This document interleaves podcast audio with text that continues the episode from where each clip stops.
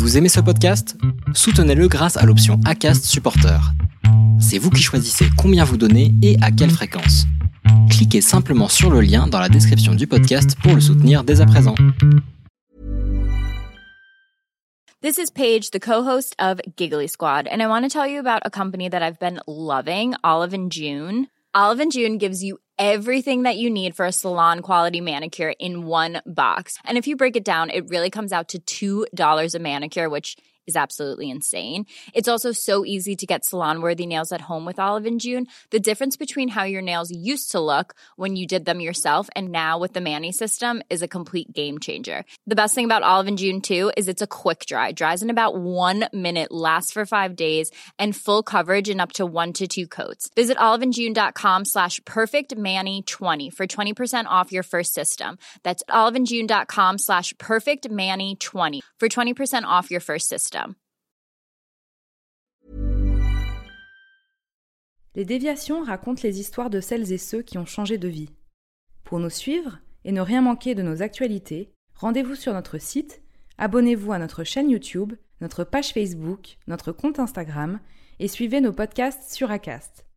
Tout de suite, un nouvel épisode, une nouvelle histoire, une déviation.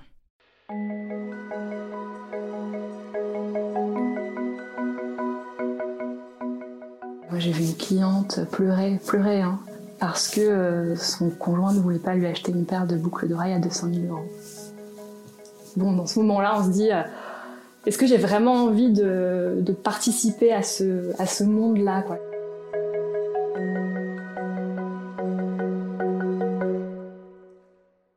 Je m'appelle Lucie, j'ai 32 ans. Euh, il y a encore quelques années, j'étais chef de produit dans le luxe à Paris. Et aujourd'hui, je suis éducatrice canin et je tiens une pension canine euh, en Ardèche. Et ça, c'est Jean-Pierre, euh, un chien que j'ai adopté il y a un an et demi. Un croisé euh, Bruno du Jura, chien de chasse, poney. c'est pas trop, on ne connaît pas ses parents. Il est arrivé en fait en même temps que nous en Ardèche. J'ai grandi dans un petit village de l'Oise.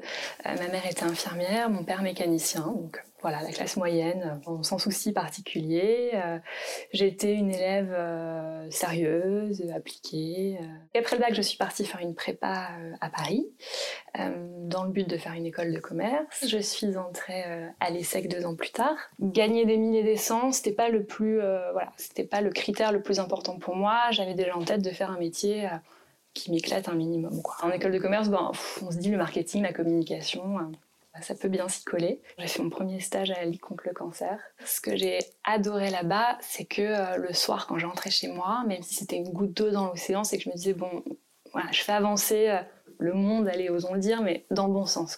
Je savais vraiment pourquoi, pourquoi j'y allais le matin. Après, je me suis dit, bon, je pourrais aussi faire du marketing euh, dans des entreprises qui vendent des choses. Et puis, quitte à vendre des choses, autant que ce soit quelque chose qui fait un peu briller les yeux. donc voilà, je me suis dit, pourquoi pas le luxe et donc à la fin de mes études, euh, avant même d'être euh, diplômée, j'avais signé un, contrat euh, de jeune cadre en marketing dans une maison de haute joaillerie de la place Vendôme qui appartient à un grand groupe de luxe. Donc je me rappelle très bien de ce jour où j'ai signé mon contrat, marchant avenue de l'Opéra, hyper heureuse. Voilà, c'était un peu l'idée que je me faisais d'un début de carrière réussi quoi. Je pouvais pas espérer mieux à ce moment-là, c'était en 2013. Donc au quotidien, mon travail de chef de produit m'a amené forcément à être proche des produits et c'est vrai que c'est top hein, parce que ce qu'on manipule c'est euh, quasiment des œuvres d'art, hein. c'est des pièces qui ont nécessité euh, des heures, voire des semaines, voire des mois euh, de travail par des artisans hyper doués, très qualifiés, avec des matériaux d'exception, des métaux précieux, des pierres précieuses. Donc oui, je me suis retrouvée à essayer des bagues à 4 millions d'euros, à bijouter des mannequins euh, dans des défilés, euh, dans les plus beaux, franchement oui, on peut le dire, dans les plus beaux endroits du monde. Euh, donc c'est des jobs assez glamour. Mais si on creuse un peu, bah, les pierres, faut quand même aller les chercher, en général bah, dans des mines, dans des pays pas toujours très stables politiquement, où les droits du travail sont pas toujours les plus favorable. C'est pas la partie dont on parle beaucoup hein, euh, au quotidien euh, dans ces entreprises. Mais quand j'y pensais, je me disais bon, euh, ok, je, je vends pas des cigarettes ou des armes, mais c'est quand même pas le secteur où j'ai forcément envie de passer ma vie. J'aimerais bien retrouver du sens. Vendre des choses très chères à des gens très riches. Pour vous donner quelques exemples, moi j'ai vu une cliente pleurer, pleurer, hein, parce que euh, son conjoint ne voulait pas lui acheter une paire de boucles d'oreilles à 200 000 euros. Bon, dans ce moment-là, on se dit, euh, est-ce que j'ai vraiment envie de, participer à ce, monde-là Et puis d'un point de vue euh, vraiment travail, métier, le marketing, je, alors je crache pas dessus, je, trouve ça hyper, hyper drôle. Mais voilà, quand je rentrais chez moi à 22h parce qu'on avait passé trois quarts d'heure à décider de si on allait mettre un point, une virgule ou un tiret dans une légende sur un catalogue, je me disais est-ce que j'ai vraiment fait tout ça pour ça? Et puis il y a eu une semaine en 2017 très dure, stressante, pressurisante, avec des gros gros horaires. Et le week-end est arrivé et mon corps m'a un peu lâché. Je, suis tombée trois fois dans les pommes, euh, ma tension a beaucoup baissé, j'ai eu une infection, un bouton de fièvre, j'en avais jamais eu de ma vie. Et je me suis dit, bon bah là, euh, c'est ton corps qui t'envoie un signal, euh, écoute-le, t'es plus au bon endroit. Et donc en, 48 heures, j'avais décidé que j'allais changer de travail. Sans avoir non plus tracé une nouvelle voie, hein, mais c'était décidé, j'allais faire autre chose. En parallèle, euh, en 2015, mon conjoint m'a offert un chien, un dalmatien. Et très vite, en fait, les moments passés avec ce chien se sont devenus euh, quasiment mes moments préférés de la journée. On allait marcher euh, le long des quais avec elle. Tous les week-ends, on, s'enfuyait en forêt pour avoir ce plaisir de voir son chien courir, s'éclater avec les copains. J'avais une, une collègue qui m'avait envoyé le compte Instagram d'une crèche pour chiens aux États-Unis, parce que là-bas ça se fait beaucoup. On part au boulot, on laisse son chien à la crèche, il joue avec les copains, on le récupère le soir. Et je nous revois toutes les deux à la pause déj, scroller, regarder des photos de ces gens qui s'occupent de chiens en garde de journée et se dire mais quel job de rêve. Mais bon voilà, c'est dans un coin de notre feed Instagram quoi. Et puis euh, mon conjoint, avec qui j'étais euh, déjà depuis 15 ans, a eu une proposition de mutation à Lyon. Et lui, Paris, commençait à en avoir un petit peu sa claque. Il dit, bah écoute, moi de toute façon, depuis ce week-end en mars, euh, c'est décidé, euh, je vais bouger, donc euh, allez, on y va, on part. donc j'ai démissionné dans le cadre d'un suivi de conjoint, ce qui est un élément important puisque ça fait partie des rares motifs de démission qui vous permettent d'être accompagné par, par Pôle emploi et de toucher les indemnités de retour à l'emploi. Donc nous voilà à Lyon, moi avec l'idée de euh, monter une entreprise, parce que ça me titillait quand même cette envie d'être mon propre chef depuis un moment, cet intérêt pour les chiens grandissant, et je me suis retrouvée euh, très vite dans une formation pour les porteurs de projets, et où le but c'est à la fin d'arriver avec un business plan. Moi j'étais partie avec l'idée de la crèche pour chiens, ça m'était pas complètement sorti de la tête. Et puis plus ça allait, plus mon conjoint et moi on avait quand même envie de, nature, de campagne. Et on se disait non en fait on va, on va plutôt penser à quelque chose qui nous permette de vivre euh, loin de la ville.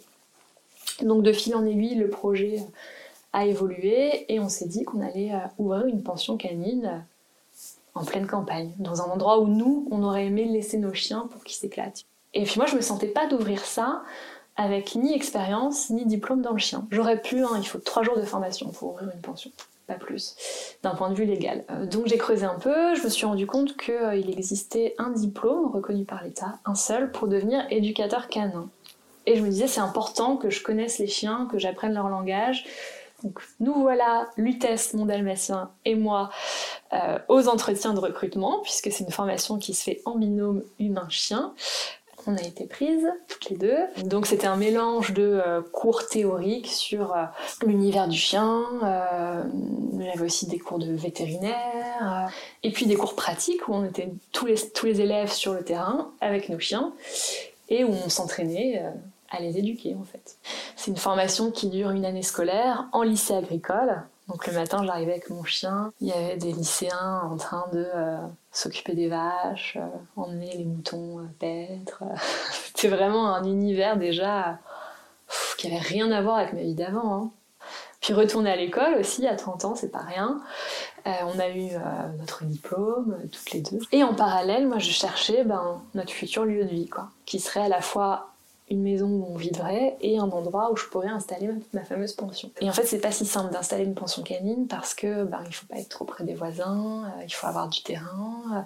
Nous, en plus, on connaissait pas du tout la région lyonnaise, on débarquait, hein, donc euh, il a fallu euh, visiter dans tous les départements alentours. Et puis voilà, on a fini par trouver un endroit coup de cœur, quoi. Une grande maison avec un immense terrain de 2 hectares. Et on a créé 5 chalets euh, qui permettent d'accueillir les chiens. Et dès euh, septembre 2019, j'ai accueilli euh, mes premiers pensionnaires et je commençais à, faire, à donner mes premiers cours d'éducation. Et c'est clair que quand on monte une entreprise, quand on a zéro réseau, il faut quand même s'accrocher. Quoi. Il, voilà, il faut aller se présenter à droite à gauche, convaincre, attendre que le bouche à oreille se fasse. Mais finalement, ça s'est plutôt bien fait. Je peux quasiment plus prendre de nouveaux clients sur la pension. En éducation, ça roule aussi. Alors j'ai pas tout à fait retrouvé mon niveau de salaire de l'époque, euh, mais j'en suis plus très loin. Et puis surtout j'ai gagné un confort de vie. Mes animaux sont euh, refaits. Il y a Jean-Pierre qui est arrivé d'ailleurs en même temps que nous en Ardèche. Et puis surtout il y a des moments, euh, voilà, j'arrive, je me prends des, des shoots d'amour dans la tête de chiens qui sont hyper contents de me voir et avec qui, avec qui je passe des bons moments quoi.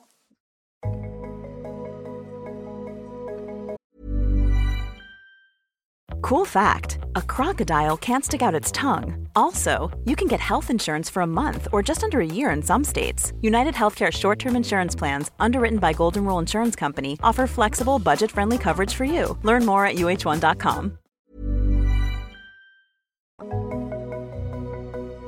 C'était un entretien mené par Lauren Lott et réalisé par Sidney Clazen.